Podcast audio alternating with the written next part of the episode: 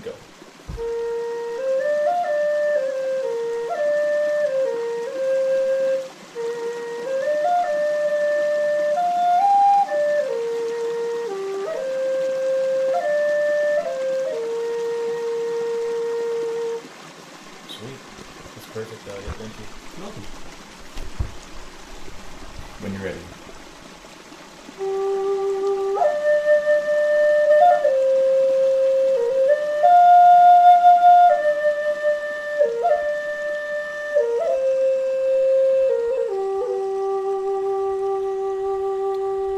Back for another Tim Talk by my wonderful pond. Man, it's a wild day, folks, today. Uh, the thunder and lightning is going nuts. There's smoke in the air. There's fires in the region, which make me a little uneasy. It's the one thing that could really damage our land. It's fire, so we we pray long and hard that it won't happen. Um, and this this uh, thunder and lightning scares a couple of our dogs, so they're off hiding. Um, I kind of like it though. It's such an amazing feeling. That it's a primal, primal feeling. Though. I, I did a talk on wildness, and uh, I, I think when you're out, the thunder and lightning, as long as you're safe, no one wants to get hit by it. Um, relatively safe. Uh, that wildness within us comes up, and we feel connected to it all. I think the thunder and lightning is an igniter for that. And I think wildness throughout these Tim Talks is important to remember is vital. We have a wild man and a wild woman that lives within us, and we have to give them space to be wild, or we go crazy. Now, the Tim Talk I want to do right now, it's on the importance of curiosity, and it won't be very long. Um, but I was just talking about it in the previous one a little bit. Often when we teach in this school, we use kind of as a metaphor, we say, be like a child. You've ever watched a young child in the woods or even in a house, even before they walk, even, or after, everything they're curious about. And I got this dog Colin here, he's curious. Every single thing in the world, he has to check it out. Every place you go, he has to go, and he, ha- he, he never stops. His curiosity is so powerful. And you watch children in nature, and they'll look under a leaf, and they'll look on top of a leaf, and they'll feel a leaf, and they'll smell a leaf. They'll look under a rock, over a rock. The world they discover under rocks alone is just phenomenal. It can take you hours of study. Um, they look up trees. They want to climb every tree, no matter how dangerous. They want to get into the water. They want to feel it. They want to roll in it. They want to swim in it. They're curious about the world they live in. And I think one of the things I've noticed is we we somehow or another have permission when we're children to be curious, and that's truly one of the ways we learn to live on the earth, in the world, in the human world, uh, in the natural world. Without curiosity, we would never learn how to live.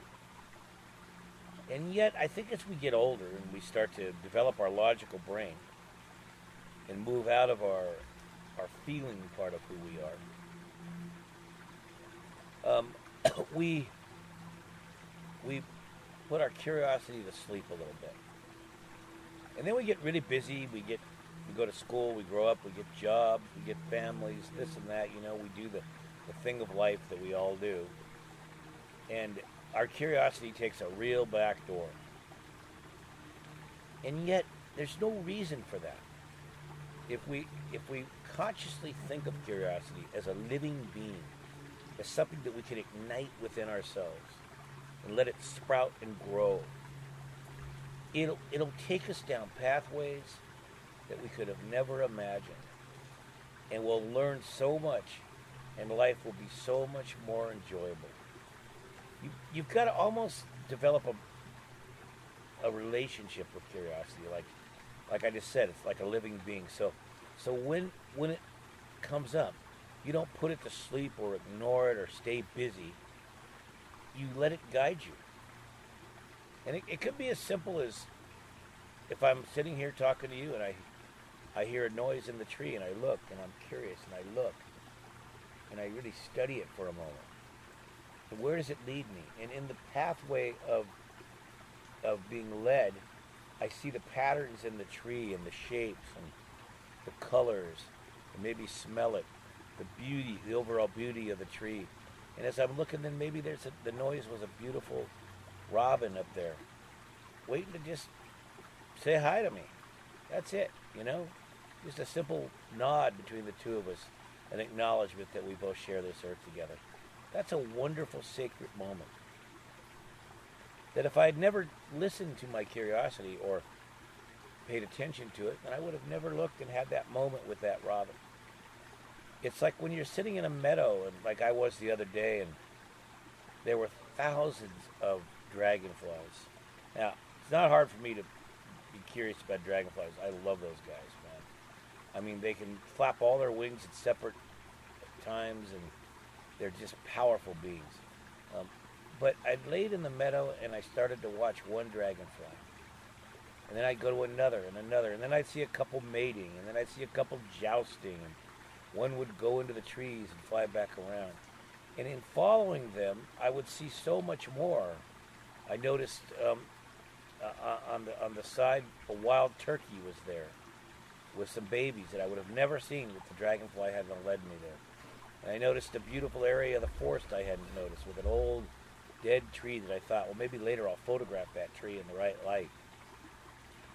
And it's not just you notice more, but you enjoy more. You're enjoying when you're curious you're reveling in the joy of life. You're reveling in the earth. You're you're experiencing the beauty of the planet. The curiosity is often the pathway that leads us to it. Speaking of pathways, curiosity will lead you down different pathways, and who knows what you will find as you go down that path. But if you always ignore it, if you always say no, either verbally or in, inside yourself, the world that you're missing. It's sad. And the saddest part is that not only are you missing just rich experiences that can build medicine of, of life's experience within you, but you might be missing great teachings, great ignitable moments within your being that can that can set you off on life journeys that you could never imagine. Some of the greatest things that make up who you are as a person, if you were able to track them back to their beginning, could have been a one curious moment that sent you on a journey and got you to where you are in your life now. Think about that. And you can also use curiosity not just in nature, but in very practical, like in school and in work. If you're a very curious student, you're going to learn much more than one who is not, because you're going to you're going to look at more books. You're going to ask more questions of your teachers. And when beautiful things show up, like pictures or writings or people tell of experiences, you're going to be more interested in going deeper into them. Also, curiosity is a wonderful gift you can give to another human being. Be curious in a loving, healthy way about another human being that you're with. What what made them who they are? What experiences have they had that they could share with you? The curiosity, being willing to ask questions about it, being willing, being willing to listen, be a good listener, and, and letting the curiosity take you into the depth of their words and their story. Letting a person tell you their story. Be curious enough to let a person tell you their story. To be one of the most greatest gifts you can give to another human being letting them tell their story and listening, holding space through curiosity. And in that story, some gem might pop out for you that you could take and run with in your life, and it could change you forever.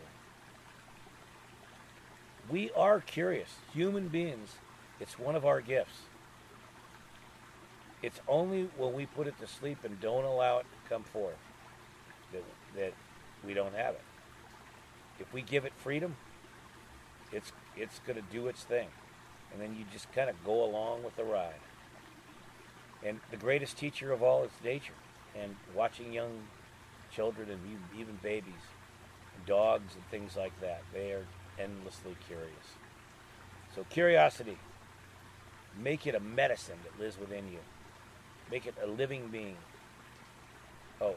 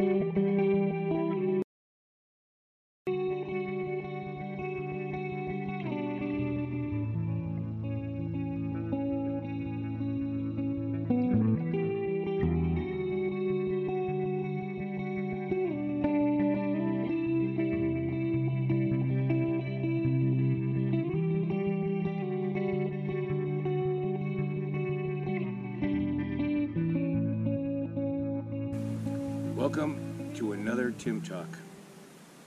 Um, I think we have like 40 of them now so far, and uh, 86 people follow them. That's pretty cool. It's pretty amazing. I hope they're helping you all. Um, I know this crazy COVID time. It's hard for people to uh, get in any kind of a routine that's normal, and gosh, let nature help you. So this first talk I want to give is called "The Art of Mentoring." And what I want to what I want to talk about first of all, what, I'm, what I want to say about mentoring is, it is vital to the growth of a human being. Every single animal, tree, and plant gets mentored in the, in the way that nature does it. And you, for human beings to develop into good people who live from kindness and from service and from love and from purpose and a reason for being on this earth bigger than ourselves, we need to be mentored. And like so many things that nature has taught us and that our ancestors taught us, they were masters of mentoring. We have let these things go in our modern world.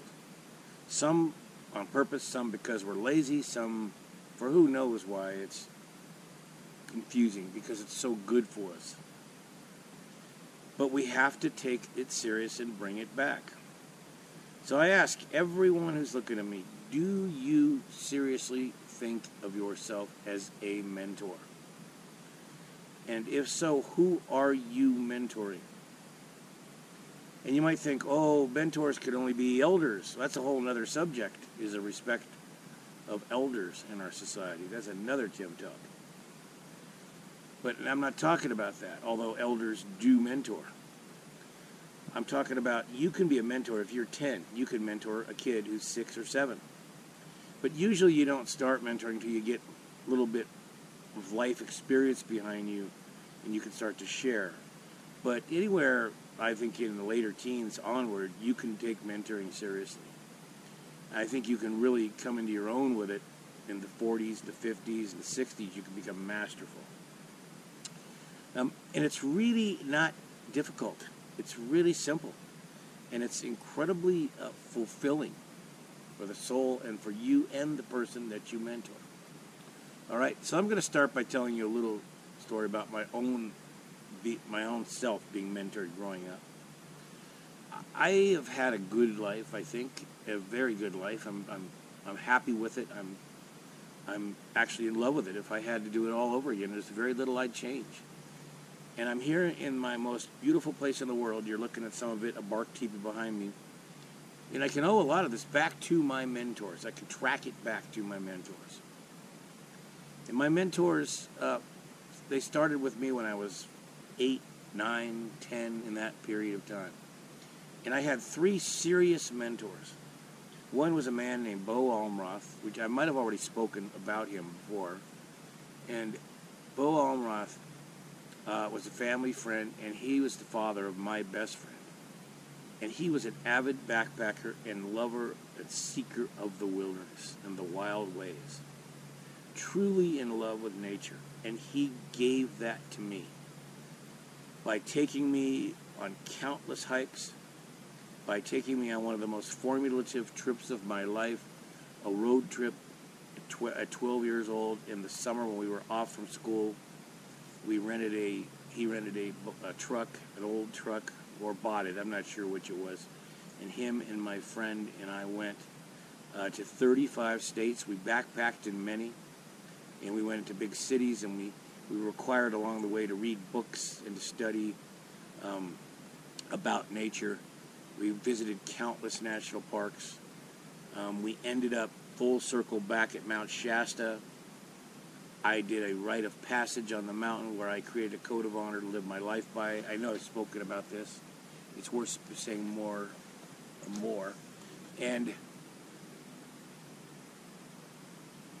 he stuck with me. And I remember in my later teens, as I grew older, we grew apart a little bit as I went into my teen years, and and then all of a sudden I got I was told that he was sick, and he died of cancer really quickly. And I went and I gave part of the eulogy for him at a young age. It was so sad, um, but he was there. The timing was right, and it was he mostly led by example, and that was mentoring for me. And he also held me accountable. He, he held me accountable to my word. Uh, he made me give my best when I was backpacking, and living and doing wild things. He made me do them well. He taught me the deep love of nature, just being out and loving nature without always having to do something. He instilled that in me, and, and it never left, and it formulated my life. I had an uncle named Uncle Bill who lived in Colorado in the Rocky Mountains. He was on my mother's side of the family. He was her brother. And, oh man, he was a hunter and a fisherman. And unlike so many hunters, he was an honorable hunter. He hunted with honor. In other words, he ate what he killed. He worked hard to get what he killed, and he used it all. Um, and he, every time he ever killed anything, he cried. He cried, and I cried now too when I used to hunt, which I don't now. And fishermen, oh my God, the thing I really fell in love with was fishing. And Uncle Bill taught me to fish, and there was nothing more enjoyable to me and more connecting to nature than wandering up small mountain creeks trying to catch trout. I remember one time I was in a fishing hole that was created by a beaver, and he was there, and he was laughing, and I saw a beaver swim into, the, into its den, and he said, "Go get it." And so I went. I swam into the beaver den, uh, up, down, and up into it. I come out into this dry space, and there's a beaver with three babies. One of the most memorable moments of my life. She didn't try to attack me because I'm sure because I had love in my heart, and I didn't bug her. I looked, I went whoa, and I swam out, and then went back to fishing. Um, and he took me. He had this little like off-road thing. What's called a Tote Gote, and uh, I guess it was like the, the old days. What would be the equivalent of it today would be like a mountain bike, a mountain a motorcycle. And we went everywhere on every dirt road. We just took off. Nothing stopped him, and that was so fun. And I remember I'd grab onto him. He had a big old belly, and I'd hold on to him. He'd be smoking a big fat cigar. And I remember I fell in love with cigars because Uncle Bill smoked them and uh, we just had the greatest time ever. And, and I remember at the end of the cigar, he'd always chew it up and eat it. I know that's so gross, but as a kid, it was like, what? You know, you loved it. I loved it. I couldn't believe it. So crazy, I know. But he took mentoring seriously. He was teaching me through example and through experience. And my third major mentor um, was my grandfather, who lived on a homestead in, in the uh, Mission Mountains, or a branch of the Rocky Mountains in Montana. And get this, on the Flathead Indian Reservation. And that was mind boggling, mind boggling. Um, the small little town, how it got there, I'm not sure. Probably the, the native Indian people uh, sold the land to someone early on and they built a town, but it was surrounded by the reservation. And the Native Americans there and, and the, the, the local people all got along well. And my grandfather, he built the roads, he built the dirt roads through the town and through the area. And I could go out every day and hang out, and he taught me how to homestead. He taught me how to feed cows and water them, and he taught me how to take care of chickens and pigs. Um, and sheep and goats, and he taught me how to trim trees and how to garden and grow grow plants and run a homestead. And they lived in this old old house. It was so cool. Um, and I, because of who he, who he was and he was so respected, all the native Indian people there loved me, and uh, they took me on. So I got the benefit of not only being mentored by him, but all of them, and I fell in love with uh, the Native American way of life, and I often dreamed uh, of living like they did, and I often felt really sad and empathic about what had happened to them. Even now, I speak and I feel tears coming because it didn't have to be that way. That they were all wiped out by our oncoming march from the European people, my ancestors Irish. Um, it could have been different, you know, and it wasn't, and we can never get that back. And that, is a, just to, to deviate a little, that is a wound to the soul of the earth. It's a wound to the soul of each and every one of us that that culture was lost um, in such a horrific way. And there was no real effort to care for it. And even today, there's nothing really. I think when just to deviate a little more, I think if our country had good leadership, it would be a very beginning of a healing to just admit what our European ancestors did to the Native Americans and apologize for it. Um, there's not a lot more we could do, but right now that I know of, but but admit it, tell the truth, learn from it, and there's something in an apology if it comes from the heart that allows for healing to take place, and then good things come from there. That's a dream I have. Um, so that I, w- I wanted to say that. So and then my father mentored me in a different way. He he worked hard and he he took care of our family. And my mother mentored me by showing me love. She showed me truly what the power of love, and I mean that. I mean it's no very serious about this. Um, and my father was consistent. He was constantly there for me, always loving me through all my ups and downs and in betweens um, and just a hard-working man and with good values, love, kindness in his heart. So that's some of my story. Now I want to break off here, and I'm going to come back and I'm going to start talking about mentoring in detail. Thank you for listening. Hope.